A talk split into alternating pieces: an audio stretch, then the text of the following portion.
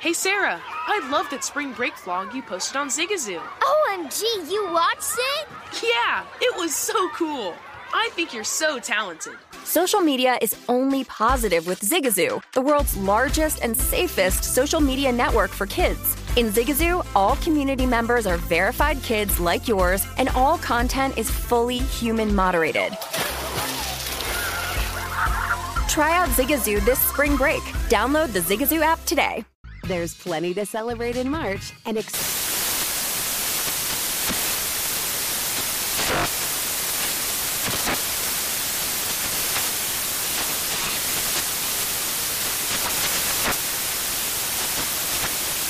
National Craft Month with the perfect pizza at home class from Craftsy. And anytime is right to listen to iHeartRadio's iHeartCountry Radio. Discover more shows and movies for free. Infiniti presents a new chapter in luxury, the premiere of the all new 2025 Infiniti QX80, live March 20th from the edge at Hudson Yards in New York City, featuring a performance by Jon Batiste. The all new 2025 Infiniti QX80 is an SUV designed to help every passenger feel just right. Be the first to see it March 20th at 7 p.m. Eastern, only on iHeartRadio's YouTube channel. Save the date at new-QX80.com. Don't miss it. 2025 QX80 coming this summer. Managing your diabetes just got easier. The powerful new Dexcom G7 lets you see your glucose numbers on your compatible watch and phone without fingersticks. And because Dexcom G7 is the most accurate CGM system, you can be confident in your food, exercise, and medication decisions. And all those decisions can lead to big results, like more time in range and lower A1C. Get started at Dexcom.com. Dexcom data on file 2023. If your glucose alerts and readings from the G7 do not match symptoms or expectations, use a blood glucose meter to make diabetes treatment decisions. For a list of compatible devices, visit Dexcom.com slash compatibility. It's time for Rush Hour with Danny Burke, presented by Bet Rivers.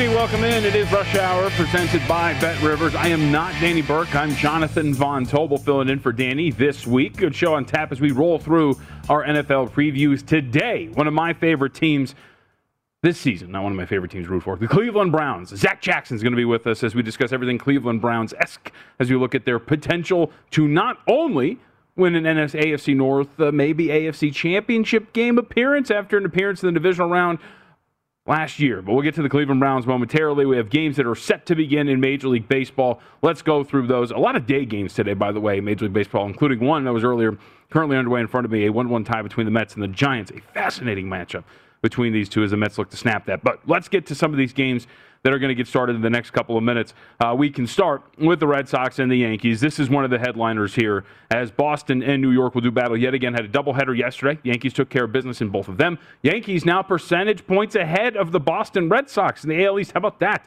What is going on here? Yankees absolutely red hot, and they send out one Andrew Heaney today. We've had a little bit of a flip here. and We saw some opening prices of about a dollar thirty in favor of the Boston Red Sox, but no, it is the New York Yankees who are the dollar thirty favorite right now over at Bet Rivers. Total of ten, slightly shaded to the under at a buck seventeen. The Boston Red Sox looking to snap a slide will send out one Nick Pivetta to oppose Andrew Heaney. Now, Pivetta has been great in August. Four earned runs over 16 and two thirds, 475 strikeouts to walk ratio up to that point. Have to wonder if it's sustainable given a couple of things, namely the previous month, which wasn't great, and his season long expected fielding independent of 432. Heaney, meanwhile, I uh, love Andrew Heaney. I'm a former, I'm an Angels guy. He's a former Angel. But the pinstripe transition has not gone entirely well. If you look at what he has done in 15 innings as a Yankee, nine uh, ERA flat, and the regression is there, but it's not great. A 526 expected fielding independent for Andrew Heaney in his short time as a New York Yankee. So, very short sample size, room to regress and get a little bit better. But at this point, right now, pretty much what you've seen from Andrew Heaney is exactly what you are uh, getting and we're going to get as you move forward. And I think it explains the high total here between these two clubs. We have seen this open nine and a half, but now we're up to that 10 over at Bet Rivers. Next up on the list, let's go to the National League, Atlanta and Miami, as the Atlanta Braves look to maintain their spot on top of their division. Charlie Morton, Jesus Luzardo are going to oppose one another here. Uh, Atlanta opens up as a $1.70 favorite. We're now upwards of minus 235 over at Bet Rivers. Total of seven and a half.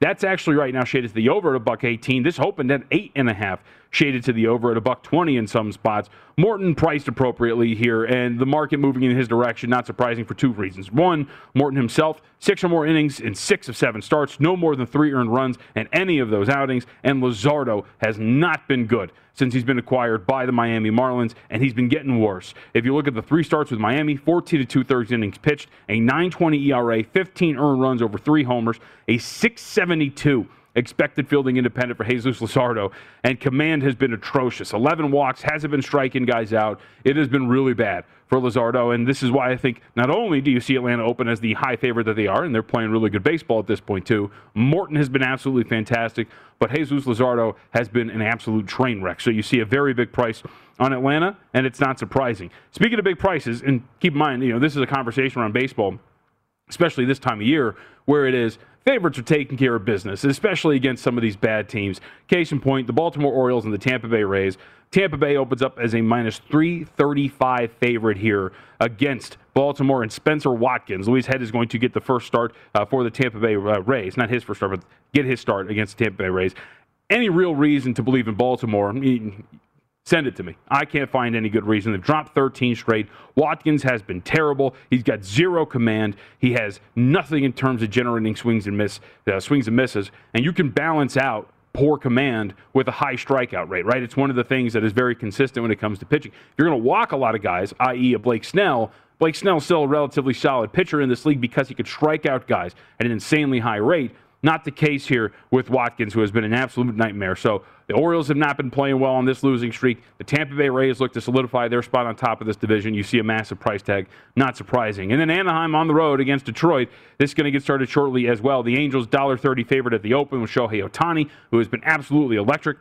Now, over the last month or so, he's been great this year. Uh, but you see the respect for the Anaheim Angels with Shohei Ohtani on the hill. There's still no real move here. Sc- uh, Skubal right now, plus 110 at home, minus 129, total 8.5 over at Bet Rivers, shaded to the over at minus 114, opened at 8. So you see a little bit of a hook on the addition there. It is Bet Rivers, or excuse me, it is Rush Hour. I did that yesterday too. Uh, presented by Bet Rivers. I'm Jonathan Von Tobel filling in for Danny Burke. Uh, coming up shortly, we're going to talk a little bit about the Cleveland Browns. Uh, one of the teams that it's like been a slow build here for Cleveland, right? We can go back all those years ago, uh, the winless season, every single way possible in terms of losing games. Uh, but now we have seen the talent be amassed there. We see Stefanski come in last year, winning coach of the year, doing an absolutely tremendous job. And now this year, Everything seems set up pretty nicely for the Cleveland Browns. One of the easier schedules in the National Football League by opposing win total. A lot of additions on the defensive end, either through the draft, free agency, or guys who are injured and were opted out from a season ago coming back. And then offensively, a lot to work with there. One of the best offensive lines in the National Football League. An offensive scheme that sets your floor very high, so you don't really have a lot of poor games. Baker Mayfield seems to have kind of come into his own in this system too. So this looks like a year in which the Cleveland Browns can build on a second round playoff appearance from a season ago and a close playoff loss to the Kansas City Chiefs, although we can bicker about that and when we talk about the Patrick Mahomes injury or whatnot. Zach Jackson, who is a Browns writer for The Athletic, uh, is going to join us as we discuss Cleveland 16 to 1 to win the Super Bowl. So Zach, I appreciate the time today. Uh, I kind of wanted to start with the defense here because this is the thing that intrigues me the most about Cleveland because I love their offense, love Stefanski, love what they bring to the table. We can discuss that. But when you look at the additions for this Cleveland Browns team defensively, a team that by some metrics is around 23rd, if you think it was DVOA, in terms of defensive efficiency. Am I wrong in thinking that the potential of this team to vault themselves like top 15, scratching the surface of a top 10 type defensive efficiency team, it's there for this defense, is it not? Yeah, I think so. I mean, first, it's always a pleasure to be with you. And second, yeah, I agree. I mean, you look at the Browns last year, the offense um, was really good and, you know, not really came out of nowhere, but was established, right, and could attack in multiple ways by the end of the year. And the defense was Myles Garrett and Denzel Ward and really bad. And so the theme of the offseason was upgrading. It went from really bad at safety to John Johnson who's a leader, who's seen a lot. They, they gambled on Jadeveon Clowney, who he and Garrett could scare the crap out of a lot of people and change a lot of games. You know, they brought in Anthony Walker. They have some young guys, Jacob Phillips, Grant Delpit, um, Jordan Elliott, who they think. So, yeah, you know, they're good at forcing turnovers. Um, they're thin, I think, on the defensive line, and they're one injury away from it being real trouble. Hmm. But if you think about Myles Garrett, the talent that he has, and the way he he took that next step last year off the the the wild 2019 season, and you pair him with Clowney, if you keep Denzel Ward healthy, if you keep John Johnson healthy, then yes, they could take a really big leap.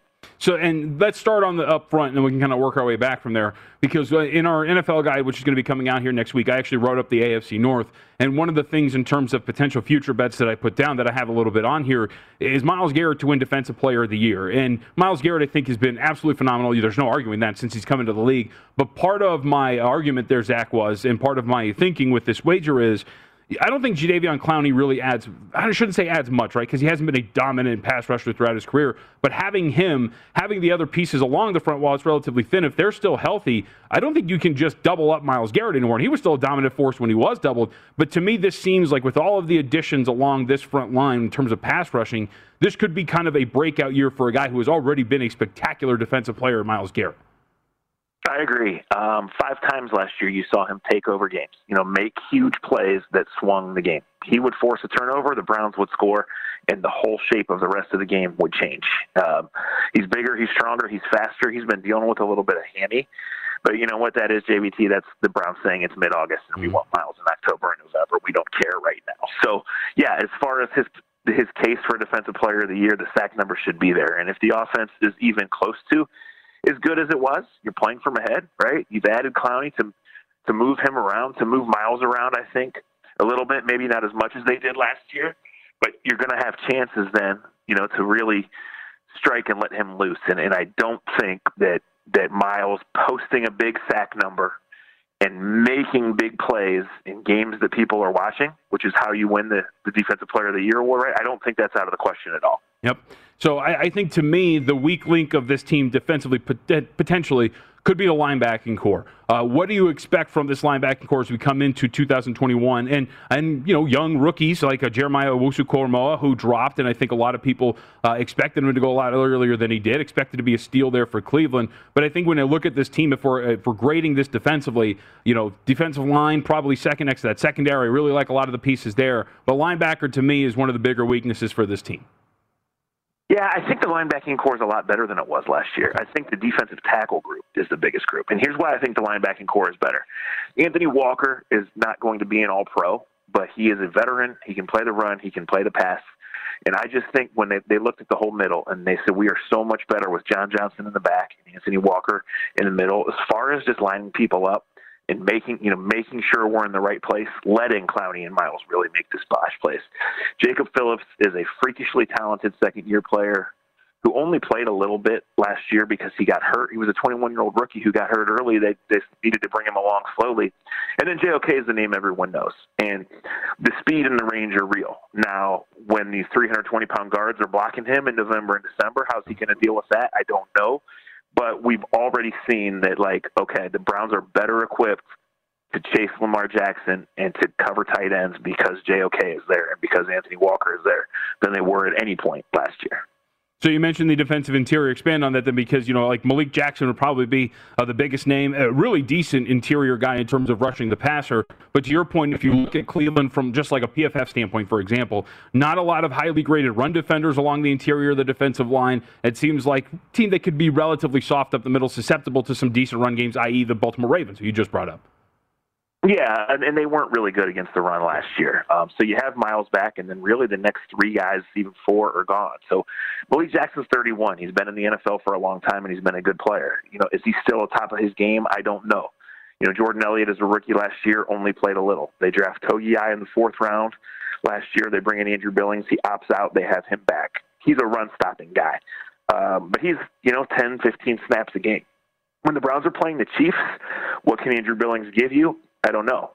The Browns are trying to beat the Ravens. They see Andrew Billings as a part of that, right? I think they see Anthony Walker and JOK and John Johnson and Troy Hill as a part of that. So, yeah, when I, when I listed it out pre-camp, defensive tackle is the weakest group. But if Malik Jackson still has plenty in the tank, and even one of those young guys takes a leap, then you're fine. Um, you know, I thought Sheldon Richardson was really good, and I the only part about adding Clowney I didn't like is it came at the expense of cutting him you know, to create some extra cap space. So, you know, they obviously thought Sheldon wasn't on top of his game anymore. But you go get Malik Jackson, who's actually older than Sheldon. You're counting on Billings, who hasn't played in a year, was, you know, kind of borderline starter in Cincinnati to start with. they just that just tells me they're really counting on one of these young guys to take a leap. So let's take a look at the last part of this defense. And this is, a, to me, it's a big deal. I know a lot of people are like, why are you focusing so much on the defense? Because I think we know what this offense is going to be, and we'll get into it. But this secondary, I like it. It's really intriguing. We already know about some of the good pieces, especially a cornerback. Uh, but when you look at the secondary as we move into 2021, you know, what is your assessment of this? How big of a strength is this secondary going to be for the Cleveland Browns? Yeah, well, I mean, I think Ward, when when he's healthy, is a top five, six corner, and, and I think he mans his side of the field. I think last year the safety play was horrible, probably the worst in the league. And through injuries, through COVID, through whatever, they were somewhere between just okay and shaky, mm-hmm. you know, with the other corners and the safeties um, in terms of covering the pass. You just didn't have to throw it to Denzel Ward's side because other guys were going to be open, right? So Troy Hill played with John Johnson with the Rams. He's probably the primary slot corner, but he's played outside you know, he's going to be 30 and he's on the smallish side, but but he has played a lot and he just adds a lot. I think of playmaking, of savvy. They want Grant Delpit to get healthy. He just can't get healthy to this point. They think Ronnie Harrison can can be a good player. He played only in about half the games last year after they picked him up in a trade. So when they're healthy, JVT and all the pieces are there, it's a completely different defense that can match up in different ways. Um, if they start to lose guys, if some of the young guys don't step up, there's a problem. I mean, they don't know who the corner opposite Ward is going to be. They drafted Newsome in the first round. They like him. I think it's going to be a really good pick. Is it going to be a really good pick when they play the Chiefs on September 12th? Right. A rookie corner? I don't know, right? So, you know, they're they're neck and neck. I, I think it'll be more Williams to start the year but I think Newsome will, will eventually play, and I think he eventually will be a good player. It's just this is a team trying to get to the Super Bowl right now, and that's a 21 year old rookie who will get targeted every time that he's on the field early in the year. So let's flip this then. We'll take a look at the other side of the ball, which is this offense, and you know, and this you know Stefanski system, this you know this zone read, this bootleg with quarterback, like this kind of an offense. I think Zach has like a really high floor, right? Like you're going to get a general baseline of productivity for this offensive scheme, right? We know about this. We've seen types from it, the Minnesota Vikings, Kubiak type, like all of these types. We've seen this before, so we kind of know what this offense is going to be. But the underrated part, I think, about the Cleveland Browns is this offensive line. We're going to get the same production out of this offensive line like they did last year, right? Because this was one of the best run blocking lines in the league last year. This is just one of the better offensive lines in the league, period, it seems. There's no doubt. Whole offense is back, all 11 starters, you know, the first five or six backups. That includes the whole line, which had a rookie left tackle last year playing a new position had another tackle who was in his first year, you know, with this team, had never done it. And then you really have the two best running backs. Um, not the two best running backs in the league, but the best one-two punch behind it, in, in Chubb and in Hunt. I mean, your backup running back is a former NFL rushing champion, right? So it's the physicality that makes it different. It's the right guard Wyatt Teller, the left guard Joel Bitonio, and the fact that Chubb beats on you and you bring Hunt off the bench. You don't have to get away from what you want to do, right? And that sets up the bootlegs, the play action. That's where Baker's best. So the pass game took off late last year, and that really opened things up, play calling, and I think kept them less predictable. But but I think you said it well. I think they want to be a running team that makes you guess early, right?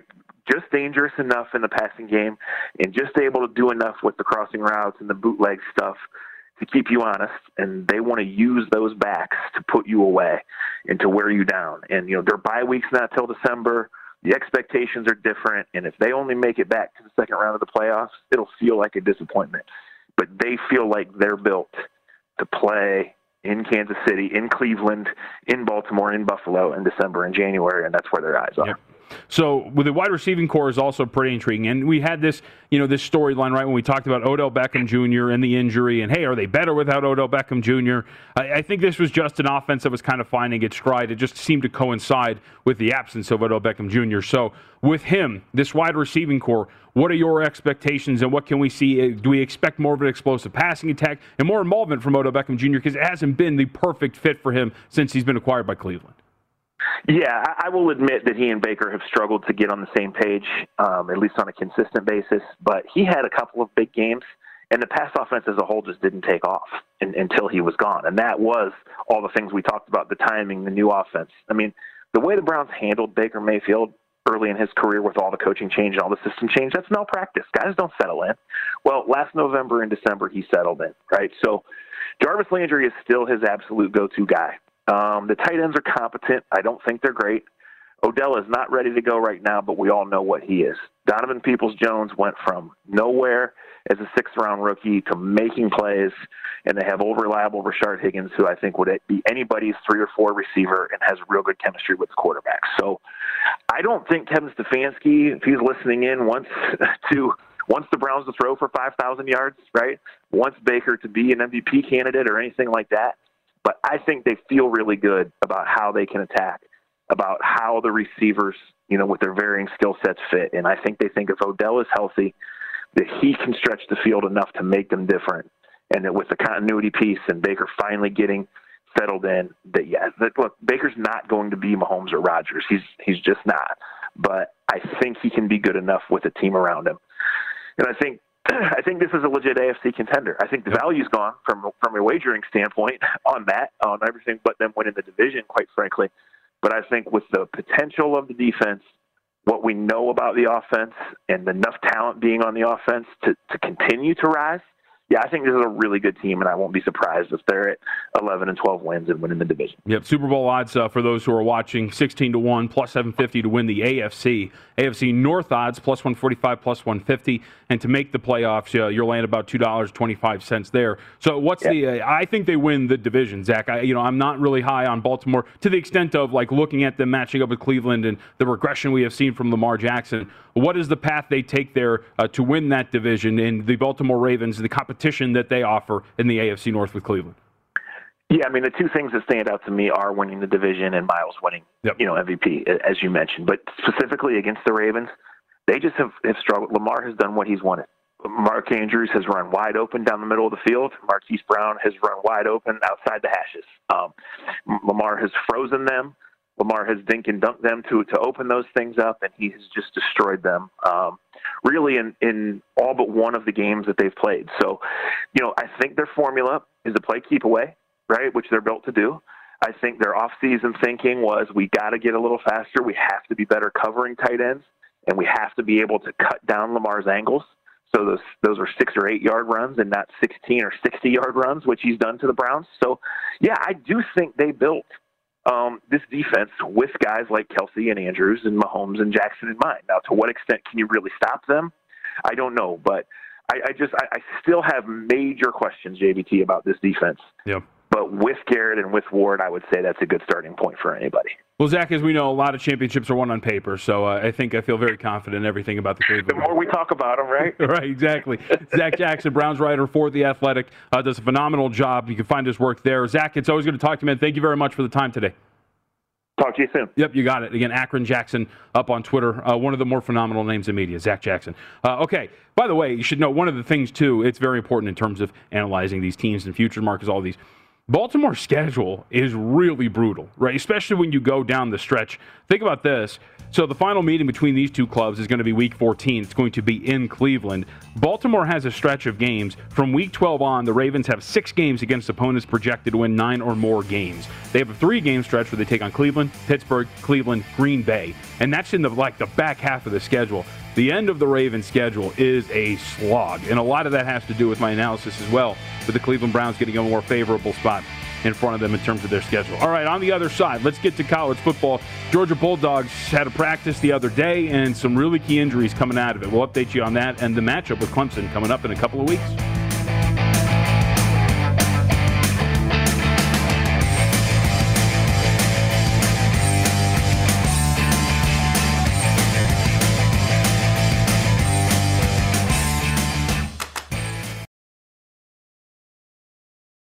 Hey Sarah, I love that spring break vlog you posted on Zigazoo. OMG, you watched it? Yeah, it was edited so well. I think you're so talented. Social media interactions are only positive when you use Zigazoo. Zigazoo is the world's largest and safest social media network for kids. Your kids can upload their content and see what their friends are up to. With Zigazoo, they can create videos, enter to win prizes, and try out the latest dances and trends. There's no commenting, no text messaging, and everything is 100% human moderated. Plus, all community members are real, verified kids just like yours. There are no bots, trolls, or AI. Because Zigazoo is about one thing and one thing only, and that is fun. Try out Zigazoo this spring break and let your kids share your vacation blogs and best edits with their friends safely. Download the Zigazoo app today. That's Z I G A Z O O.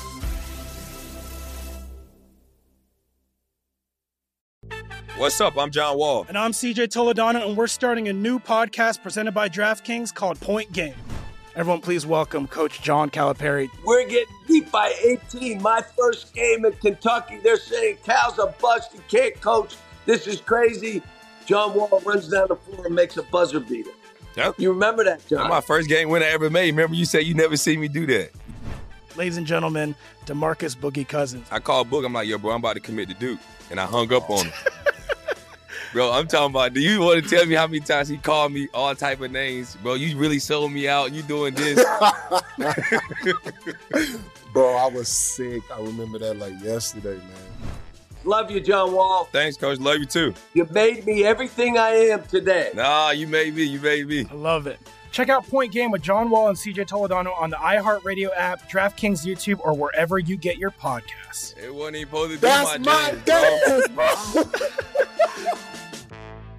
There's plenty to celebrate in March and. Ex-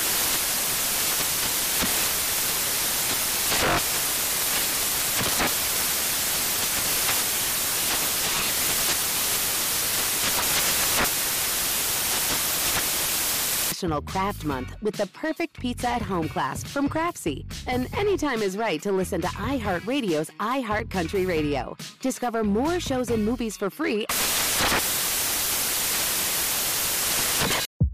CNN Underscore's Guide to Sleep has tons of recommendations for products that can help you get the best night's sleep ever. All right, let's face it, most of us have had trouble falling or staying asleep at some point, and there are a lot of products and hacks claiming to be the solution to our sleepless nights. That's why the CNN Underscored team spend hundreds of hours testing products to find the ones that can make a huge difference in the quality of your slumber. Visit underscored.com now for our ultimate guide to getting better sleep.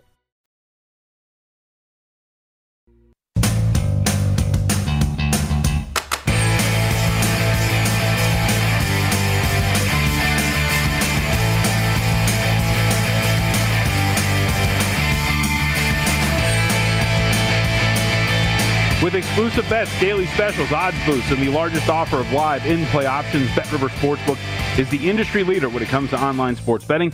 And to make your experience even more rewarding, BetRivers offers the most live streams of major sports, instant payouts, and only one-time playthrough. BetRivers, your hometown sportsbook. Offer valid in Colorado, Iowa, Illinois, Indiana, Virginia, Michigan, and Pennsylvania. Available at PlaySugarHouse.com in New Jersey. You have to be 21. Gambling problem? Illinois, New Jersey, Pennsylvania. Call 1-800-GAMBLER. Indiana 1-800-9-WITH-IT. Colorado 1-800-522-4700. Michigan 1-800-270-7117. Virginia 1-888-532-3500. Iowa call 1-800-BETS-OFF.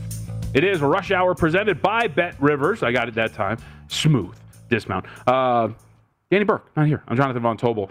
Uh, really quickly, because there's a lot going on in baseball right now. We won't update the scoreboard. I just want to put it out there that Shohei Ohtani, who started today, uh, minutes before he was set to lead off the game, was throwing weighted baseballs and just looking like an absolute monster out there. And the Angels are up 2 nothing in this game. So just a quick Shohei Ohtani update because I can, and I'm in control at this point right now. College football, though, we did get news today See, Georgia, of course, has a massive matchup with Clemson at the start of the year. By the way, my national championship matchup as well. We'll get to that. Matt Youmans, not a very big fan. So the injury news at a report, uh, multiple reports, Darnell Washington and Tykee Smith uh, each expected to miss three to four weeks minimum with foot injuries sustained in practice on Tuesday, unlikely to be available against Clemson. Now, Darnell Washington, tight end, expected to be an important piece of Georgia's offense this coming season. Numbers in terms of what he contributed to last year, young kid, didn't really contribute much until the bowl game. And of course, Smith, a very key transfer from West Virginia, freshman All American in 2019, second team All American in 2020. So, really, something that was expected, uh, a lot was expected of these two guys as you move in to this matchup with Clemson. And so while the loss of a tight end and a corner in your mind might not be that much, to me, it's the grand scheme of things now here with Georgia. And um, is this right now, huh? Like, Bet Rivers up to five with Clemson, apparently, right? If we have the screen up here in front of me, with a total of 52. Um, So I sprinkled a little bit on Clemson minus three after this news because, again, it's not just, as I get derailed there a little bit, it's not just about these two injuries, right? It's about the sum of the parts. Starting center Warren Ericson, fractured hand. Jermaine Burton, Karis Johnson, wide receivers injured at the beginning of camp, could be back. Didn't participate in the latest scrimmage, but photos show that they were back on the practice field, so looks like they might be available. Still got a couple of weeks until these two teams meet in Charlotte. But this was a team in Georgia that I'm really high on, uh, that I know that are quite a few handicappers uh, that are part of this network that are very high on Georgia in the grand scheme of things. Part of it, too, as we kind of circle back to our conversation about Cleveland, uh, their schedule is absolute cake. Yes, the vaunted SEC schedule for Georgia works out very well for them. But look, JT Daniels, I can get the sentiment of, hey, looked great against really bad competition at the end of the year last year, scuffled a little bit against Cincinnati. I mean, Cincinnati's a quality team, but regardless, I can understand the questions, right, about what you have with Georgia. But I think at the end of the day, if you have those questions on top of injuries around this offense, that's where I can kind of understand, at least in this week one spot, if the market starts to move in that direction. You see the schedule here that I'm referencing here, by the way. So you start the season off with Clemson, and then you go UAB at South Carolina at home. Just look at your road games here if you're Georgia, at Vanderbilt, at Auburn, at Tennessee, and at Georgia Tech. You get the neutral against Florida. That's a schedule that sets up really nicely for Georgia, right? And so you could, I think, definitely foresee a scenario that even if you drop the game against Clemson on September 4th, you roll through this with one loss and find your way in an SEC championship game and thus have to beat the representative, uh, which would more than likely be Alabama. But regardless, I think there is a lot to like here about Georgia and the path in front of them toward an SEC championship potential college football playoff berth. But at the end of the day, I wouldn't be surprised to see the market start to move a little bit in that direction. We're still sitting at three in plenty of places. Uh, you can see some three and a popping up, but it's shaded to the plus side at minus 120. Uh, other spots, minus three, minus 120 as well. But we'll see if these injuries, because that's part of the problem here. This is going to be a Georgia team that potentially could be missing some pieces offensively against Clemson, who I think we talk about like questions, right? A lot of missing personnel for this Clemson team offensively in terms of, you know, having to reshuffle everything, right? DJ Uiagalelei looks like he's going to be the real deal at quarterback, but Travis Etienne is gone. Wide receiving corps that I think has some question marks, even though guys are coming back from injury too. But I think what I know about Clemson is that they're going to be really good defensively. Their linebacking corps is absolutely tremendous. I love everything about what they have at all three levels defensively, and I know that this is going to be a really good defensive team. And so I'm going to be really intrigued to see how this meets up Clemson's uh, defense against Georgia's offense. And yeah, minus four and a half for Clemson over at Bet Rivers. So keep an eye on that as we get closer to game time. News today didn't move the market, but I would expect to see maybe some buyback here in Clemson as we get closer and closer to the game in Charlotte. All right, so we update that on the other side. Major League Baseball, dude. So we have these straw polls that come out in sports sometimes. You saw it in the NBA. Well, we have an MVP straw poll out in Major League Baseball. And I got to tell you, there's some hype around some guys late in the season. There probably shouldn't be. We'll tell you why.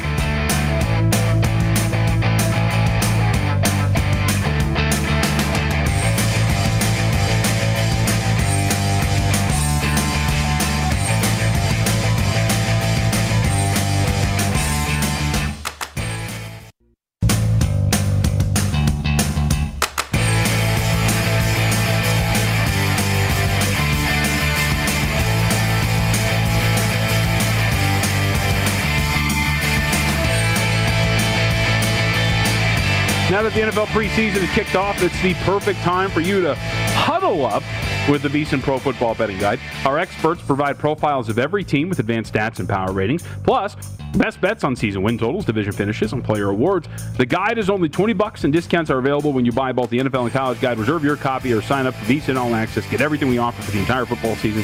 Sign up now at VSiN.com slash subscribe. We're actually going to look at uh, one of the divisions that I got to write up in this guide, which will be out in the next few weeks, uh, which is the AFC East. And I have, I'll just put it this way, I have an odd fondness for the New York Jets. But there's a there's a wide spectrum. We'll talk about that. But the Jets look like they got a lot to work with. So let's talk a little Major League Baseball. Before we get to some of the later games, there was a lot of action today early in the day. Right now, the Mets, by the way, just took a 5 2 lead over the San Francisco Giants, looking to snap their losing streak. But I wanted to look at this because MLB.com, if you remember during the NBA season, um, there was a straw poll done multiple times by Tim Bontemps of MVP voters to give you an idea of what the voting would look like, right? And so for us, for bettors who can bet on these awards, really great insight into what was going to potentially happen. And you saw on that second, that the penultimate straw poll, that Nikola Jokic was going to run away with it. And sure enough, odd shift after that comes out and he wins it. Well, they put up straw polls for the AL and NL MVP. Now, I want to do NL here mainly because Shohei Ohtani ran away with it. 91 of the first place votes for Shohei Ohtani. But I find the NL MVP straw poll pretty interesting because there seems to be a rumbling and a consensus that maybe Fernando Tatis is not potentially the guy to win National League MVP. But you see the straw poll results here. Fernando Tatis got 60 of the first place votes. Right now, currently, Bet Rivers minus 278 to win NL MVP. Bryce Harper was second with 19 first place votes. Max Muncy was third with six. Zack Wheeler actually got four, who's not listed by Bet Rivers. And what I found even more fascinating, you hear a lot of, you know, you hear a, a Trea Turner type in this. Jesse Winker, who has been injured, but he actually got three first place votes. He's been absolutely phenomenal. He's 100 to 1 over at Bet Rivers. But I wanted to bring this up mainly because I think we do this a lot when it comes to awards. We get wrapped up in shorter sample sizes, right? We remember what we saw last and forget to a certain extent, right, that it's a season long award. It, since I covered the NBA, it's one of the more familiar things you can go back to for me, but it's like when you talk about a rookie of the year. And Zion Williamson has two great months as a rookie. You tend to forget that the entire season, Ja Morant was absolutely spectacular. Luka Doncic, Trae Young, it was the exact same thing, right? A hot couple of months does not replace a season's worth of dominance. And Fernando Tatis, to me, is that guy at this point right now. And you can see, at least in the straw poll, while Bryce Harper does have some support, there's still a gap here in this straw poll presented by MLB.com. 61st place votes to 19 for, for Fernando Tatis. And that's a pretty big deal, especially when you try to make the case, excuse me, for others in the National League MVP running. And what I found even more fascinating was a guy like Zack Wheeler, who has been tremendous this year, actually not even listed for an NL MVP, uh, but getting something in terms of first place votes. So, with that, again, just a really good exercise for bettors out there who are looking at that, thinking of betting on NL MVP, and excuse me, looking for uh, odds and longer shots in the NL MVP market. At this point right now, it seems like it's Fernando Tatis' award to, uh, to lose, and I don't see anything. He went 0 4 today. I uh, don't see really anything that is going to change that. So let's take a look at some of the games in Major League Baseball that are going to start a little bit later here. Uh, we'll start with Philadelphia at Arizona. Bad loss for the Phillies yesterday. Who again, remember we talked about this, right? I have small wager on Philly at plus 160 to win the NL East, mainly because they have the easiest schedule going forward. Got to take advantage of spots like this and series like this against the Arizona Diamondbacks. You don't yesterday, so today you send out Ranger Suarez to oppose Humberto Castellanos, and we'll see if they can get this done. Market has moved in the direction of the Philadelphia Phillies here. Opened up at $1.25 now upwards of minus 167. Total of nine and a half right now. That is up a run. It opened up eight and a half, shaded to the over at a buck twenty. Uh, but the guy, Ranger Suarez, uh, last three outings he has started. Uh, he has been coming in and out of the bullpen earlier in the year, but last three starts, ha- or excuse me, last three outings have been starts, and he's been rock solid for the Philadelphia Phillies. And his numbers across the board, even as the sample size grows, still relatively tight. Now, 107 ERA, probably not going to hold up, but when you look at a 344 expected fielding independent, even if he does start to regress here a little bit, he's going to be still a very solid pitcher. Guy pitches the contact. Walks are a little high, right? 358 walks every nine innings. The walk rate a little high at 10.2%. But regardless, there's a reason why here that you have looked at this and thought that uh, the market has thought, I should put it that way, that Ranger Suarez is going to be a guy to bet potentially back, especially in those first fives, especially when you look at Castellanos. Castellanos had a really solid outing last time you saw him. It's going to be a second start here. The problem is, and it's 15 and two thirds innings of work. So we'll see if there's going to be some regression with his other numbers. A 230 ERA, but a 465 expected fielding independent. Uh, Castellanos is a guy who does not strike out a lot of dudes and has a worse walk rate than we were talking about with Suarez. You're talking about walk four walks every nine innings, but you're only striking out less than seven guys every nine innings. That's not the, the difference that you want in those two categories. Again, balancing out walks with strikeouts, he's not doing that. So the market moving in that direction, you completely agree. Philly, though, has to take care of business in these spots. Dodgers are going to take on the Pittsburgh Pirates as well. JT Brubaker is going to get the start here for Pittsburgh. Uh, right now, we can talk about the open, which is the Dodgers' $3 favorite, plus 235 on the other end for Pittsburgh. Look, these big favorites are coming in, as we talked about Major League Baseball. Uh, the market has really been getting in on these as well. We've talked about seeing some really astronomical prices raised today, for example, going off as a $3.30 favorite, 335 But there is for good reason why this is happening. And Brubaker, there is going to potentially be some positive regression here for him. 513 ERA, 402 expected fielding independent. That's a pretty good indication that he's been getting a little unlucky with some of the numbers. And you look too, a guy who doesn't strike out a lot, just under nine uh, strikeouts every nine innings, but he doesn't walk a lot of guys. A guy who at this point right now is having a lot of trouble with home runs. And maybe, just maybe, not the lineup to take on if you're a dude that's having some trouble with some home runs, especially if you're a right-handed guy against this Los Angeles Dodgers lineup. But regardless, big favorite for the Dodgers for a reason, We've been barely getting by the Pirates over the last couple of games. And then finally, really tough spot for Oakland yesterday. Bassitt gets a liner off of the face. It looked really scary. Sounds like he's going to be uh, hopefully okay. But the White Sox open up as a $2 favorite after taking the first two of this series. Cole Irvin's going to be on the hill here. Lance Lynn is getting the start for the White Sox. There's a big reason why the White Sox are as big a favorite as they are here. Lynn has been absolutely fantastic. And Cole Irvin, he's got something coming for him. A guy who can't really generate swings and misses. The walks are fine, but 638 in terms of the Ks per nine if you look at in terms of the hard contact that he gives up, it's actually relatively solid. But at this point right now, when you're looking at being unable to generate swings and misses at this point right now for Cole Irvin and the difference between his ERA and his pick fielding independent, you can expect this lineup to operate at a really high level. And Lance Lynn has been absolutely tremendous. So two really big missed opportunities. A's had nothing after that Bassitt unfortunate injury yesterday. See if they can take this one, but the market's moved in their direction almost every single one of these games, except for today, as they open up as a $2 favorite, the White Sox do, and then get up to minus 230. All right, let's get to the AFC East. Uh, there is a team here that is not the Buffalo Bills that I think will make it to the postseason. And actually, a couple of people were surprised by that, but I don't see why not. They got one of the best offensive lines in the league.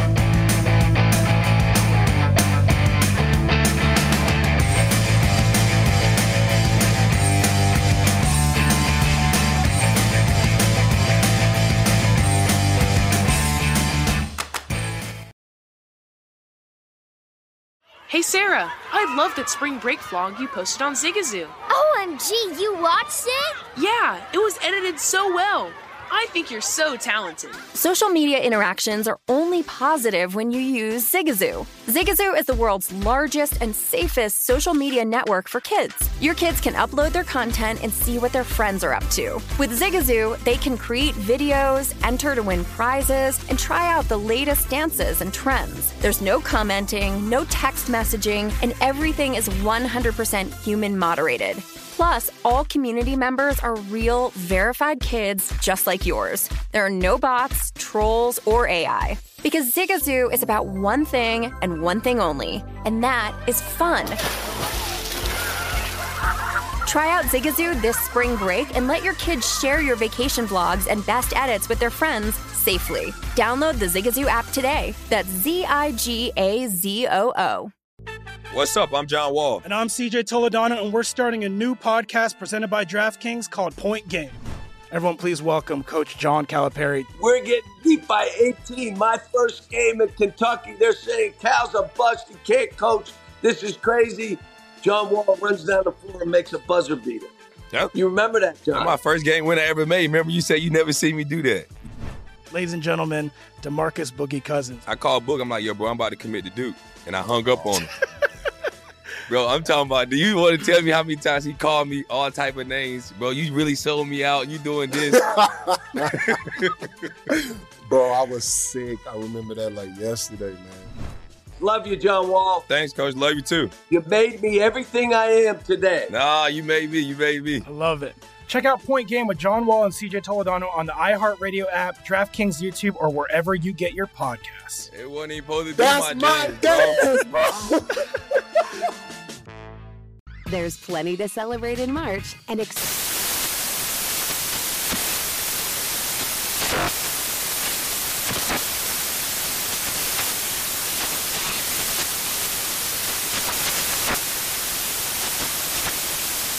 Craft Month with the perfect pizza at home class from Craftsy. And anytime is right to listen to iHeartRadio's iHeartCountry Radio. Discover more shows and movies for free. CNN Underscore's Guide to Sleep has tons of recommendations for products that can help you get the best night's sleep ever. All right, let's face it, most of us have had trouble falling or staying asleep at some point, and there are a lot of products and hacks claiming to be the solution to our sleepless nights. That's why the CNN Underscored team spend hundreds of hours testing products to find the ones that can make a huge difference in the quality of your slumber. Visit underscored.com now for our ultimate guide to getting better sleep.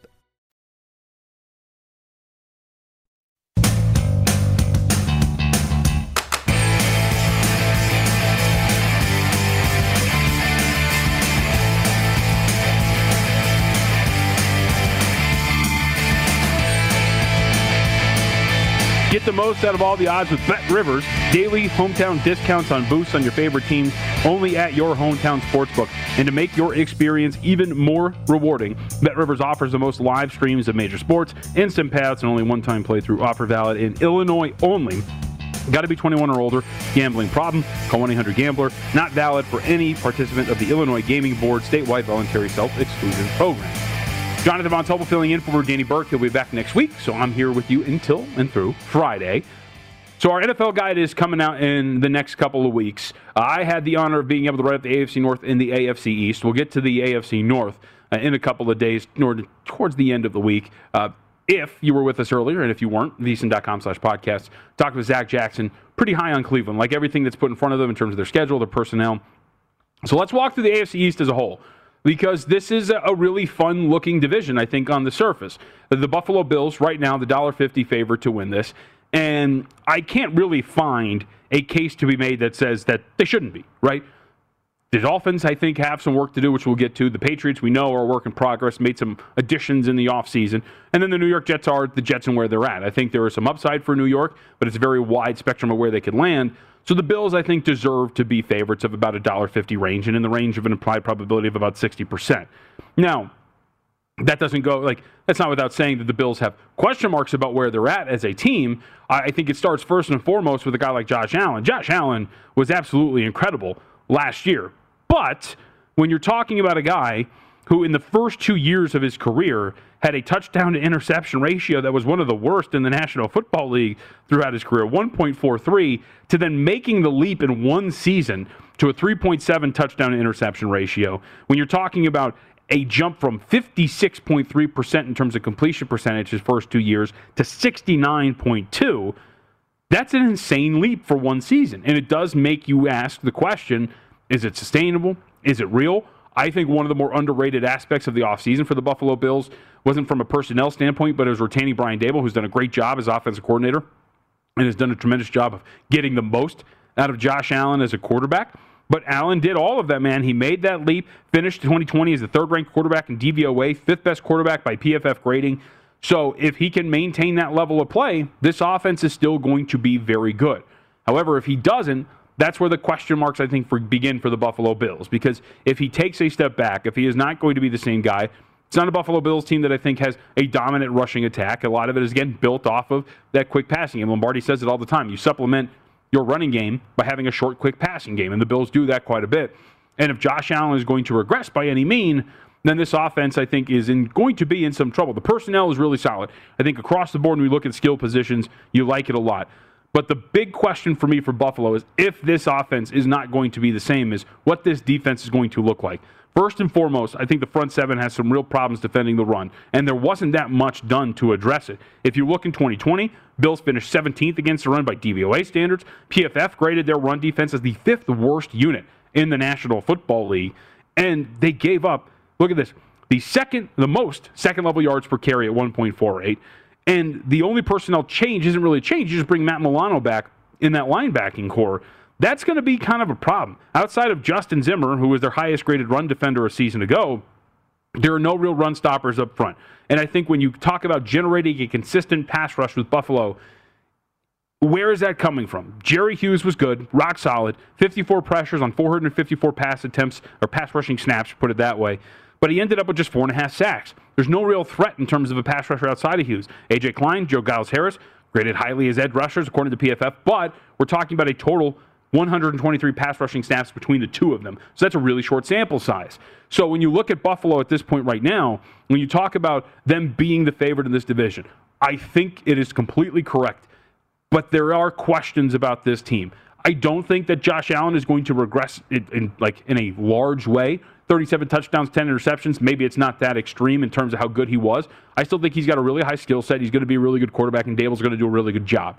But I think what the downfall of this Bills team is, in the grand scheme of things, is going to be a defense that I do think has some real flaws. So outside of Buffalo, right? Because when we, when we formulate these write ups in our NFL guide, we talk about live dogs in the division. And I think a lot of people are going to point to the Miami Dolphins. And I have some questions about this. And rightfully so, I think they start with Tua Tagovailoa. When you look at Tua Tagovailoa, in 10 games last season, PFF grade of over 70 just twice. He got benched twice in favor of Ryan Fitzpatrick. And it's going to be twofold for the Dolphins in their offense. It's going to be the development of Tua Tagovailoa, but it's also going to be the play of their offensive line. But starting with Tagovailoa, career uh, committing 13 turnover-worthy plays last year on 327 uh, dropbacks. A full offseason will probably offset some of the issues he had as a passer. But I think when you're looking at this offensive line, let's say Tua does develop as a passer. Let's say he is going to be better from a season ago. Bad offensive lines, so they don't travel. That's the old adage, right? The other is they can weigh down an offense in a really big way. Michael Lombardi reported, what, two or three weeks ago, that the Dolphins were looking to acquire a quality offensive tackle. And that tells you, I think, all you need to know about this offensive line. They go and get Matt Skura in the offseason, but it sounds like, by all accounts, in training camp, he's battling for a second string spot as opposed to playing with the starters. In his 10 games at quarterback, Tua, opposing defenses pressured him on 29.1% of his dropbacks. And that looks like that's not going to improve this year. And so, if this offensive line is going to be just as bad as it was a year ago, that's going to be problems for a young and developing quarterback. And you look at, look, because I don't want to be overly negative on Miami. DeVante Parker's a quality receiver, 135 catches and 1,995 yards over the last two seasons. The 11, Will Fuller comes in. He's going to miss the first game, but the 11th highest graded uh, wide receiver by PFF standards. Mike Gesicki, I think, is really good. They add Jaylen Waddle. But this all this all starts with the offensive line and Tua Tagovailoa's development as a quarterback. And defensively, there is going to be some regression coming for the Dolphins. This is a team that last year led the league in turnovers 29 total turnovers, 18 interceptions, 11 fumbles recovered. You know how hard it is to recover a fumble in the NFL? And Xavier Howard, by the way, was responsible for 10 of those interceptions. Turnovers are pretty fickle. And when you lead the league in turnovers, you tend to not the next season. So you're going to be able to do that again? Because if you're not, now you're looking at a defense that all of a sudden Lost Kyle Van Noy and Shaq Lawson. That's 10 sacks out the window. Andrew Van Ginkel was their highest graded pass rusher last year. You have Emmanuel Ogbah, who led your team in sacks. And, of course, you spent a first round pick on Jaelan Phillips. But overall, the defensive front has issues against strong running games 16th in adjusted line yards per carry allowed, 19th in second level yards uh, allowed per carry. So are those weaknesses then going to be exacerbated as well if you're not forcing the same amount of turnover? So ultimately, I just don't think that the Miami Dolphins are going to be a playoff team. One I do believe has the potential to be a playoff team is the New England Patriots. The Patriots, I, I really liked a lot what they did in the offseason. I think Jonnu Smith and Hunter Henry are two quality tight ends, are going to fit perfectly what the New England Patriots want to do. Remember those two tight end offenses that they terrorized the, the uh, NFL with in the early 2010s, right? And look, a lot of it depended on quarterback play, and Jonnu Smith and Hunter Henry are banged up early in, pre, in preseason training camp, so we'll see if they're going to be healthy by the time we get to week one. That's a big question mark but they join an offensive line that was one of the best offensive lines in the NFL last year, namely in run blocking. Damien Harris has been absolutely electric. Bill Belichick reportedly loves the kid. I got to take it on him at 100 to 1 to lead the league in rushing. But this is an offense that is going to be dependent on running the ball, using two tight end sets, and I think that is going to maximize what you get at a quarterback. Whether it is Cam Newton, whether it is Mac Jones, and you're going to see both of them and I, I, don't want to make too much of Cam Newton's average depth target being less than a yard in the preseason. It's been one game. We'll see as that develops going forward. But there is a lot to like, I think, about this Patriots team offensively. Are they going to be an explosive offense? I don't think so. But are they going to be a quality top half of the league offense and I think one of the better rushing attacks in the National Football League? I absolutely do think that's the case. So you have a strong offensive line, you have strong tight ends, and you also could have one of the better pass rushes in the National Football League because you go and you get Kyle Van Noy from the uh, from the Miami Dolphins to join this team, a team where he thrived, right? In his time with the New England Patriots. You have a lot of other guys on this team. You have Matthew Judon, added to the mix. You have Chase Winovich, Josh Uche. There's a lot of quality pass rushers for the New England Patriots. Actually, one of the teams that finished within the top five in terms of pressures, but didn't in terms of sacks, actually only finished with 24. So those pressures should turn into sacks with the additions along this front seven. I think there's real questions about whether or not this run defense is going to be any good. I know Dont'a Hightower is coming back here along with some other guys from um, opting out because of the pandemic a season ago. I think if you look at Hightower in terms of some of his PFF grades, as the seasons have gone on. He has gotten a little bit worse as a run defender. So there are real questions about whether this team, who, in some, look at this, 30th or lower defensively in three of the six rushing categories Football Outsider tracks last year. How much does Hightower improve that? I totally understand that. But I think when you're talking about the Patriots winning nine games, potentially 10, getting that final wild card spot in the AFC, I think the potential is really there for New England given their strengths overall. And then you get to the New York Jets, a team that I kind of like for some reason. And, and I shouldn't say it for some reason because there, there is a lot here, right? But the thing about the New York Jets is there is a wide range of options for the New York Jets, and it all depends on Zach Wilson and what he's going to be as a quarterback. Because the amazing thing about what the New York Jets have done is they have looked there and they said, you know what? It's all you, kid. Mike White is our primary backup at quarterback right now. And if you struggle and if you flounder, much like Tua, Tua Tagovailoa did last year, there is no Ryan Fitzpatrick to spell you or save you. And that's the intriguing part about New York because there are things to like about them. Mekhi Becton was a really good left tackle last year. And he's only going to get better. They invested a first round pick, Alijah Vera-Tucker, along the left side. Morgan Moses is here as well. You could look at this overall skill positions. Corey Davis comes over after being the 10th highest graded wide receiver by PFF standards a season ago. Jamison Crowder, steady presence at wide receiver, too. Offensively, there's quite a few positives here for the New York Jets. And then you look at them defensively, very quietly, as this team was crapped on all year long by pundits and everything. They actually had a top 10 front seven against the run, the New York Jets did last year. And this team is only going to get better as you look at some of the guys that are coming along here. And look at Carl Lawson, John Franklin Myers, Vinny Curry, real danger in terms of pass rushing threats, too. I kind of like the Jets, but there's a lot that's dependent on whether or not Zach Wilson is going to be the guy. So my AFC East futures that I have played up to this point right now Dolphins to make the playoffs, no, minus 130. Patriots to make the playoffs, yes, plus 110. Now, Damien Harris, I actually have him at 101 as the leading rusher in the NFL, but I think it's playable up to 65. There's 75 to 1 out there as well. But Damien Harris, watch out for him, man. Second highest graded rusher by PFF standards, only behind Derrick Henry a season ago. And he gets a full off season behind an offensive line and a better two tight end set. I think that kid's going to be absolutely electric. All right, we're all done here on Rush Hour. Make sure, by the way, you sign up for that PF, uh, that guy, man. It's going to be great. VSIN.com slash subscribe. We're all done. We'll see you tomorrow here on Rush Hour, presented by BetRivers.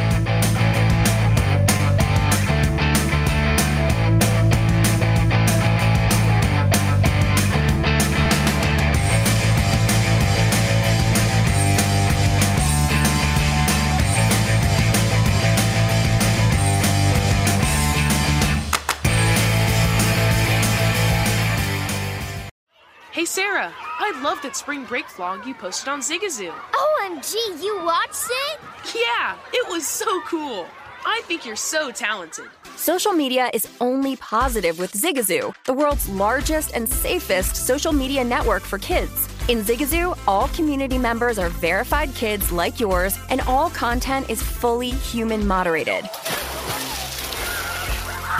Try out Zigazoo this spring break. Download the Zigazoo app today. There's plenty to celebrate in March and ex-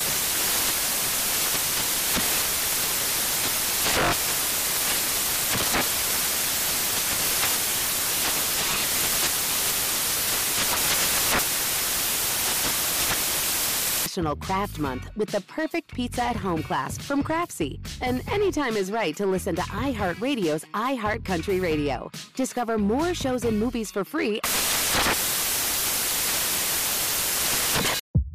CNN Underscore's Guide to Sleep has tons of recommendations for products that can help you get the best night's sleep ever. All right, let's face it, most of us have had trouble falling or staying asleep at some point, and there are a lot of products and hacks claiming to be the solution to our sleepless nights. That's why the CNN Underscore team spend hundreds of hours testing products to find the ones that can make a huge difference in the quality of your slumber. Visit underscore.com now for our ultimate guide to getting better sleep. Hey, this is John Ridley. And this is Matt Carey, documentary editor at Deadline. And welcome to Doc Talk. John, we've got a hard hitting episode today. A lot of controversy. Well, maybe we should put the word controversy in quotes in the documentary field about the nominees for Best Documentary Feature. We're going to get into that with some amazing panelists. You get a shot, but the individuals behind every one of those images, they're complicated and they are human. This has been Doc Talk. Thank you. Great Thank conversation. you.